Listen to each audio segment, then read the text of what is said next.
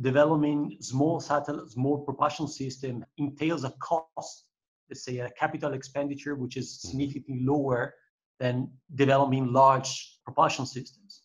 Because you know, when you develop a electric propulsion system, you need to test it, and usually the way which we tested it is putting them in vacuum. So you need to have a vacuum chamber that is creating the vacuum condition as close as possible to, to space.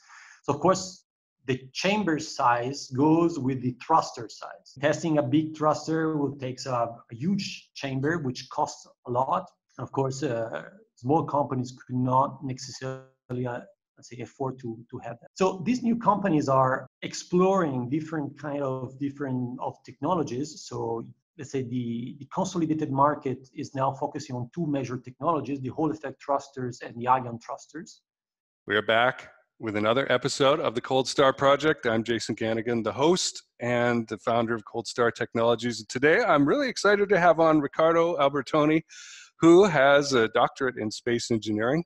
He is really into propulsion, uh, electric propulsion. We're going to dig into that. And uh, I wanted him on because he works with Airbus and uh, is really getting into this propulsion system for the OneWeb constellation. So thanks for being here.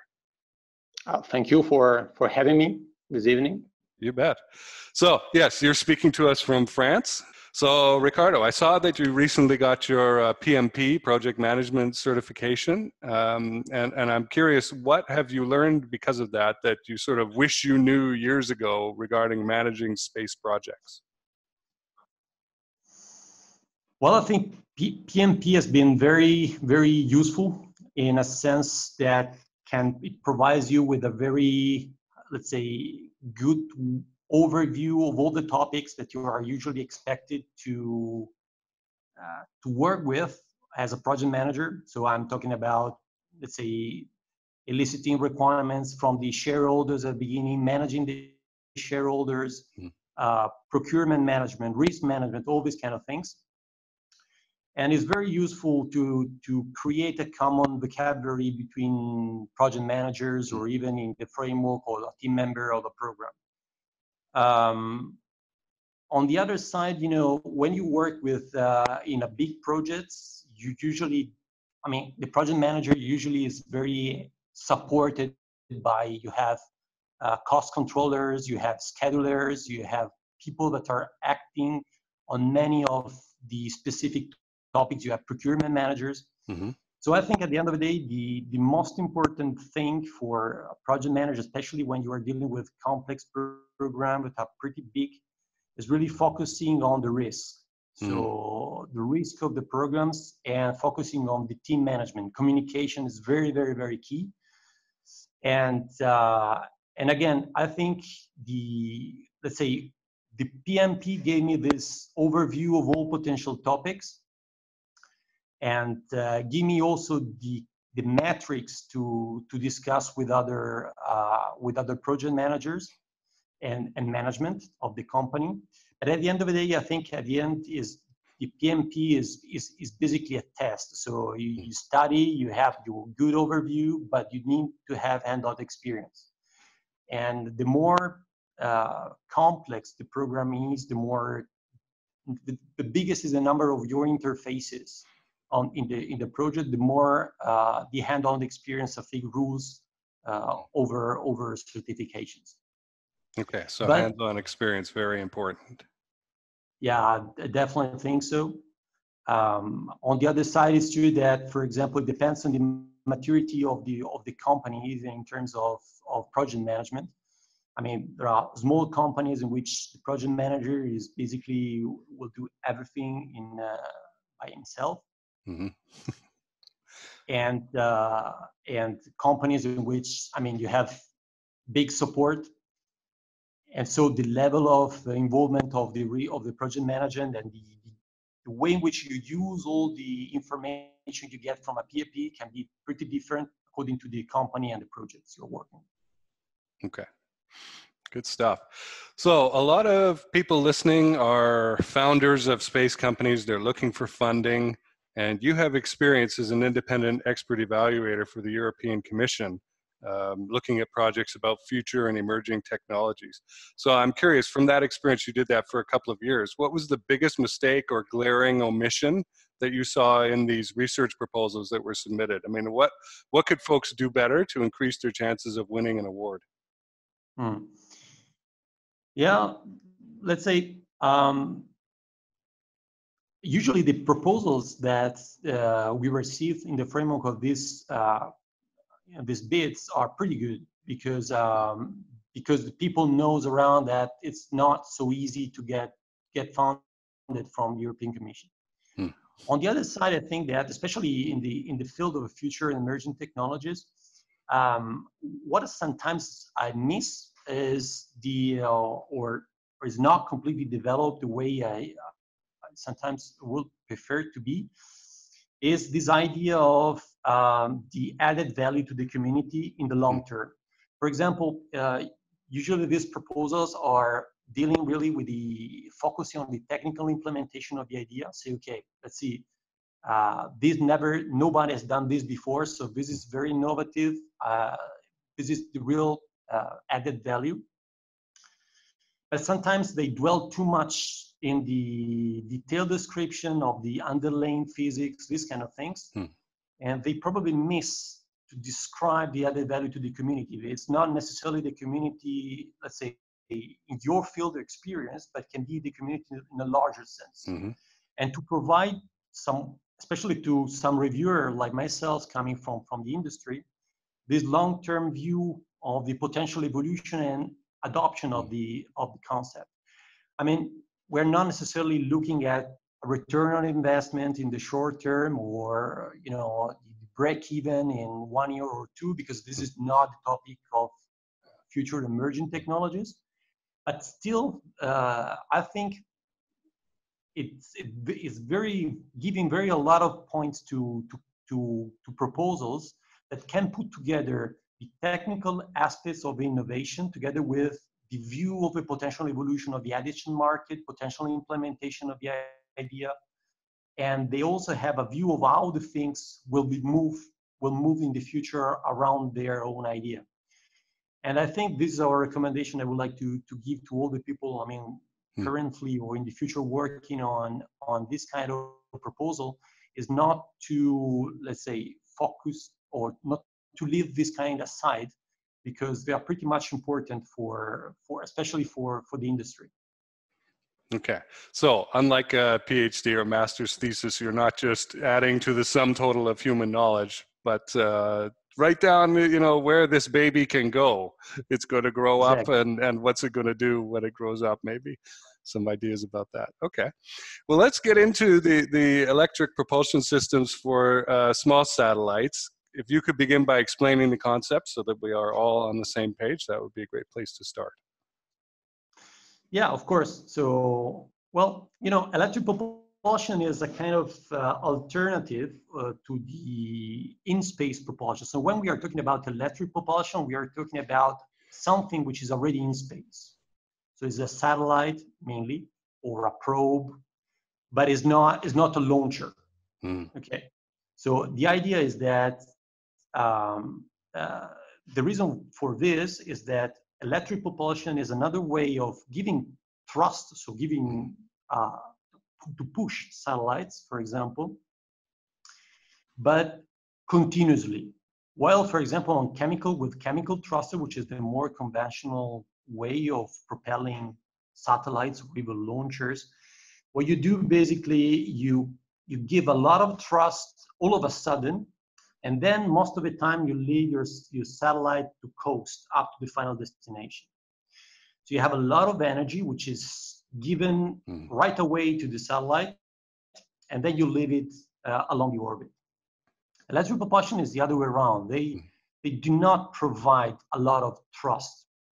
But what they do is that they, they provide thrust all, all the time through till the final destination. So it means that over time, you are gently pushing your satellites all the time through. And at, at, the time you reach your destination, you are probably much faster than with the chemical one because you are keeping pushing. You know, in, in space, you don't have, uh, yeah, you don't have uh, frictions, you don't have uh, forces other than the gravitational forces. Right. So basically, you can accumulate this, this acceleration up to speeds that are dramatically high. Hmm. And the way in which you do this is basically you take a certain propellant, which is uh, usually stored conventional electric propulsion system is is uh, is uh, is a gas, is a noble gas like xenon, hmm. krypton, argon, these kind of things. And instead of uh, let's say breaking down the molecules as we do with the chemical propulsion system and getting the speed out of the energy of the molecules, here what we are doing is that we give energy to the, to the um, propellant and we make it ionized. So basically we remove, we get an ion and an electron out of a neutral. And the idea is that through a combination of electric field or electromagnetic field, so a combination of electric and magnetic field, accelerate ions. So these ions can be ejected at speeds that can be some tens of kilometers per second out of the mm. of the thruster. So and gave you a gentle thrust because we are talking about uh, let's say anywhere between micronewtons for very very small thrusters up to one newton max for very big thruster but you can do it with a very low consumption let's say which is a parameter which is called specific impulse you can do it with uh, a quantity of propellant which is dramatically less than a chemical thruster. So what's the advantage of this then? You know, first of all is mass, because if you don't have to bring a huge amount of propellant with you to do a certain amount of orbit, you can of course gain mass in your satellite. And, and mass is very, very critical, uh, for example, for uh, scientific missions, if you need to go very to Saturn or to Mercury very fast, very far away, you cannot afford to bring super huge satellites because with 90% of the satellite which you use for, for propellant, I mean, it makes no sense. On the other side, for small satellites and even more for big constellations, when you need to stack a lot of satellites in a launcher, uh, to, to reduce the number of launches to deploy your constellation, mm. it's very, very useful to have electric propulsion because, of course, otherwise you will need to, uh, to dedicate a lot of mass and so a lot of launch capacity to the propellant and not to the payload. So what mm. you really want. So telecommunication payload, for example, the channels for your internet connections or for broadcasting so electric propulsion basically can enable these kind of missions. So missions that are very far, like Dawn missions or BepiColombo that has been recently launched by European Space Agency, that they are going very far away uh, in the in space, or like constellation like OneWeb or SpaceX or uh, future constellations they are all based on electric propulsion for, for this reason. So when we when we talk about electric propulsion, it's it's a little bit different, difficult to because it's a it's a term in which inside you have everything. I mean, you you can propel, for example, CubeSats with electric propulsion. So we are talking about technologies that are very miniaturized. So we're talking about 100 grams electric mm-hmm. propulsion system capable of doing one micronewton thrust up to huge uh, thrusters mm. capable of running at 25 kilowatt, for example, or 30 kilowatt, and delivering one to two newton thrust. So it's a it's very a huge, a large number of uh, product portfolio in the range of electric propulsion. And electric propulsion on the other side is we're with it's another say key aspect with respect to chemical is that they are intrinsically very connected to the design of a satellite. Chemical propulsion basically, I mean, you can can think about having this module which is attached to the satellite and is kind of standalone. Electric propulsion need to, to give power. So to give power to the electric propulsion, you need to have solar arrays So these solar arrays, their sizing, their, uh, their for example, uh, reduction of the performance over time, the interaction between the plumes or the ions getting out from the from, mm. from the thruster with the solar arrays, they're changing or reshaping the way in which to design the satellite. So it's not just that electrical propulsion, you plug an electrical mm. propulsion system, that's it. It's much more than this. Right. Yeah, many and many for, components inside the CubeSats are plug and play, easy things off the shelf to buy. But I think the propulsion, uh, and as Dr. Rick Fleeter said um, in a previous episode, the attitude control and the propulsion are the two most complex systems uh, on the thing. And here, what you're saying is that it's even more complicated because we have to redesign.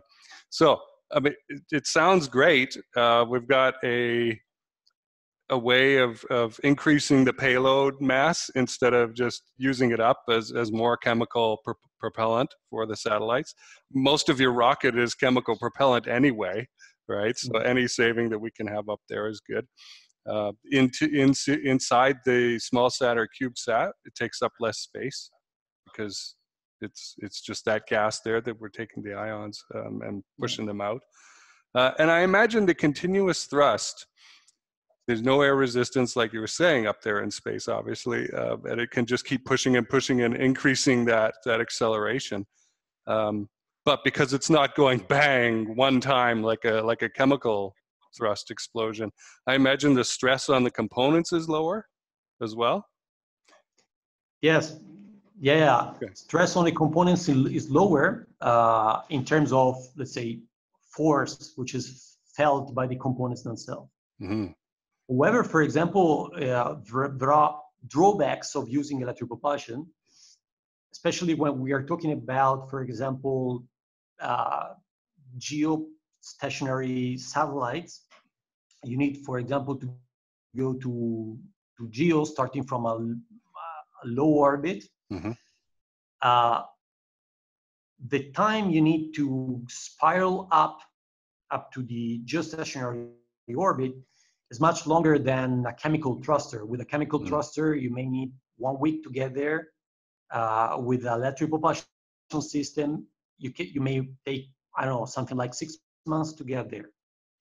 And within these six months, you need to cross the Van Allen belts. Mm. And, and, since you are spiraling up, and you're not just moving there one shot you pass go up and down in and out the the the van allen belts this is creating a kind of stress which is due mm-hmm. to the radiation dose so it's not a stress due to the to the acceleration but mm-hmm. is an environment effect that has to be taken into account when we are talking about uh, electric propulsion especially for this kind of application of course there is another drawback is uh, using electrical propulsion takes six months to, to get to GEO. GEO is where the satellite is starting having revenue generating phase. Hmm. So, uh, which is the trade-off between reducing the mass of the satellite, so having more payload capacity on station, against the fact that you will start having revenues six months, four months, eight months after the launch. So this is a trade-off that big uh, telecommunication um, operators they have done.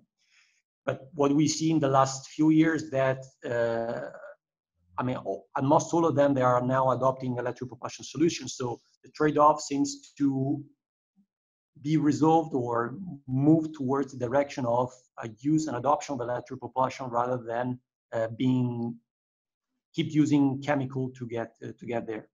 Okay.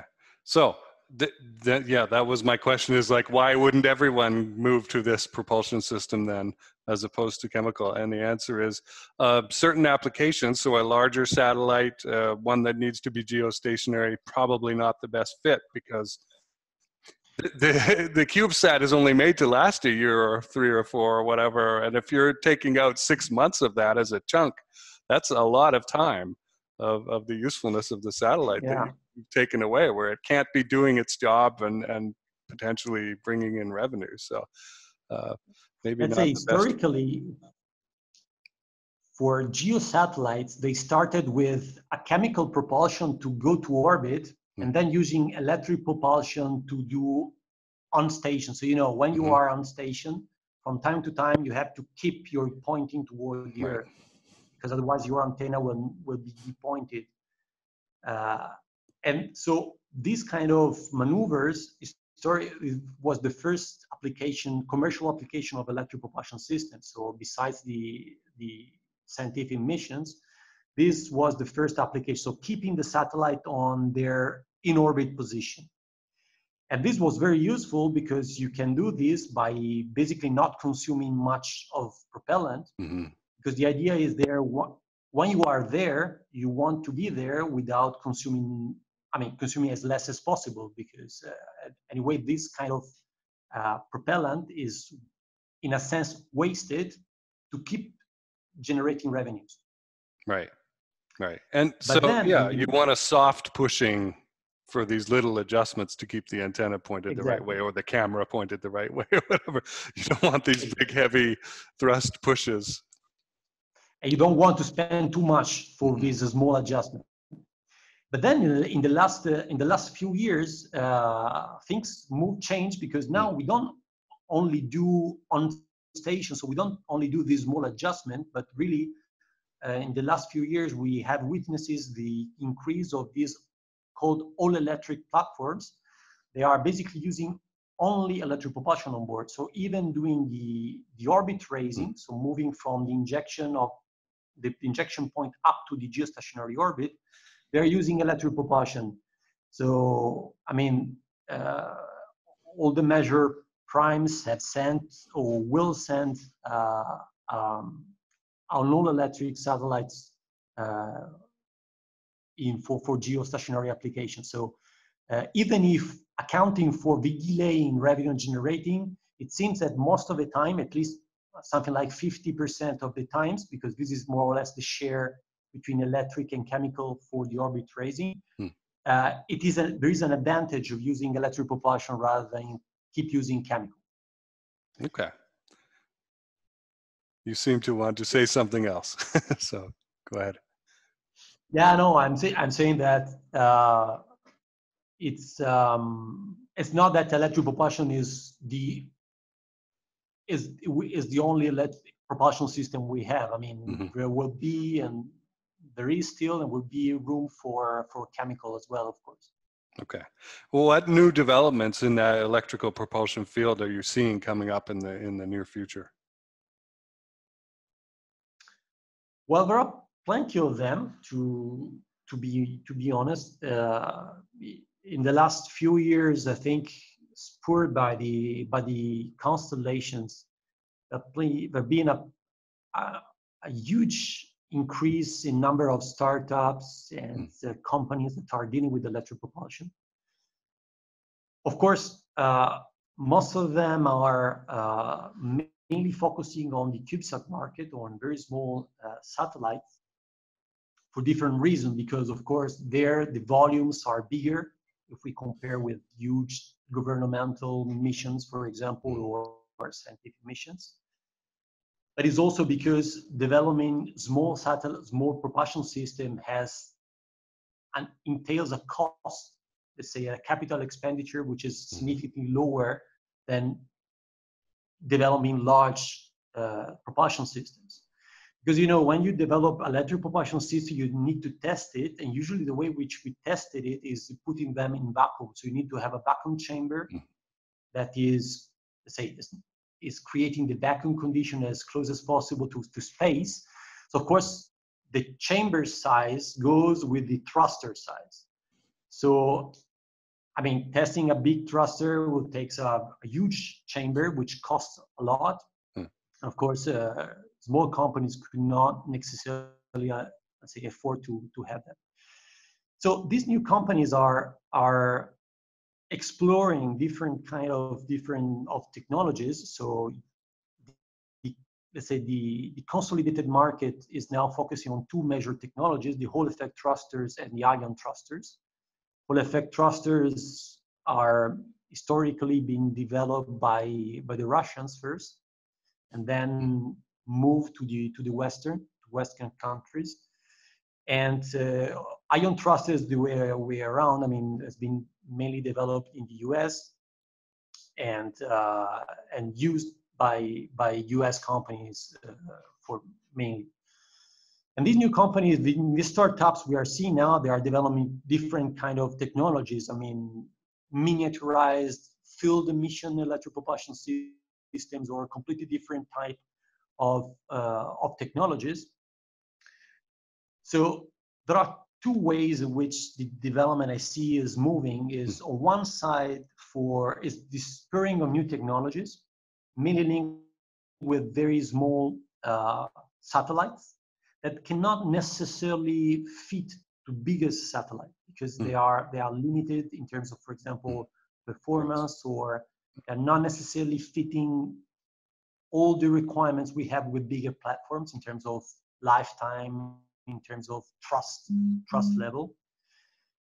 On the other side, I see that the, the consolidated technologies are um, changing as well, not necessarily in terms of technology itself, but in a sense that they are moving towards the industrialization phase. So, so far, for example, we have not really had the need of ramping up production. Hmm. Space, space was not necessarily a mass production environment. It's not like the automotive industry or the consumer market. Right. So, I mean, nobody was really pushed to have this idea of production in mind. So it was really like quality first uh, all the time. And I'm not saying that food production is not quality. Food production is quality, even more quality, but it's a different way of doing it. Mm-hmm. It's a different way of implementing it and checking for quality. And what I see is that the innovation is for these consolidated technologies like Hall effect thruster and ion thruster is really much focused on production.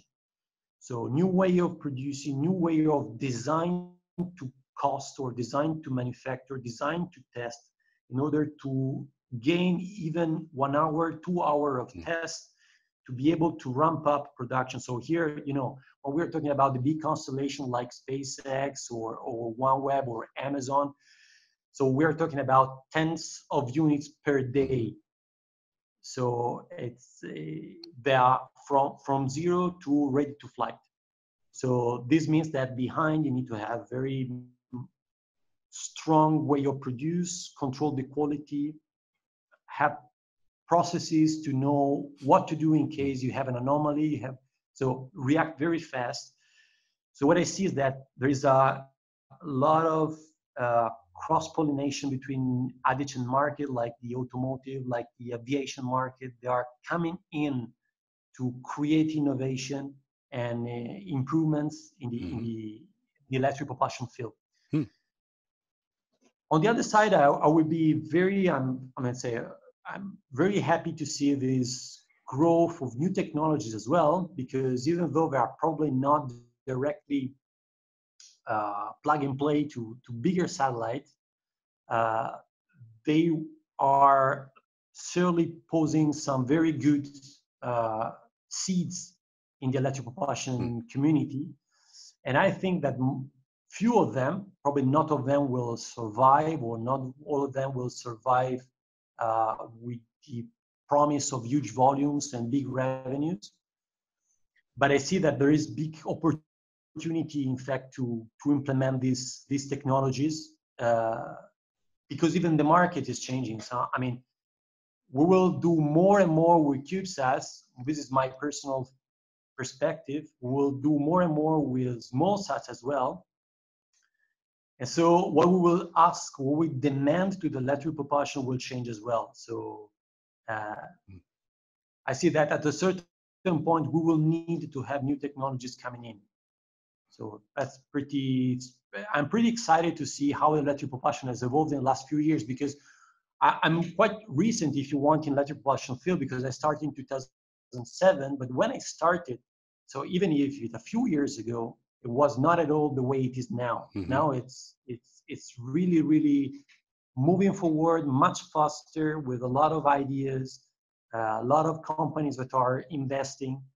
So huge amount of private capital, which is put it in, in this kind of uh, concepts. So this is surely a good moment to be in the electric propulsion nowadays. Well, great. I um, appreciate you talking about that process development, the the manufacturing shift from job shop. We're going to make one custom big satellite to a more continuous manufacturing operation, like automotive, for example. That's exactly the kind of stuff that we do at Cold Star. Um, that kind of process engineering, um, continuous improvement, the Six Sigma black belt stuff uh, to make sure that the quality is is great that is exactly the kind of thing um, that I've been hoping to hear more about in the space field um, and bring to yeah. it. And so for you to say, look, here in the electrical propulsion field of space, we are we are adopting those ideas. Uh, that's very exciting to me. Well, Ricardo, thank you for uh, being on here today. Uh, it was wonderful to have you as a guest. Well, thank you. Thank for for this opportunity, and thanks to all the uh, people on the other side of the of the TV. Right. Yes. My guest today has been Dr. Ricardo Albertoni. He is in charge of the electrical propulsion systems program at Airbus.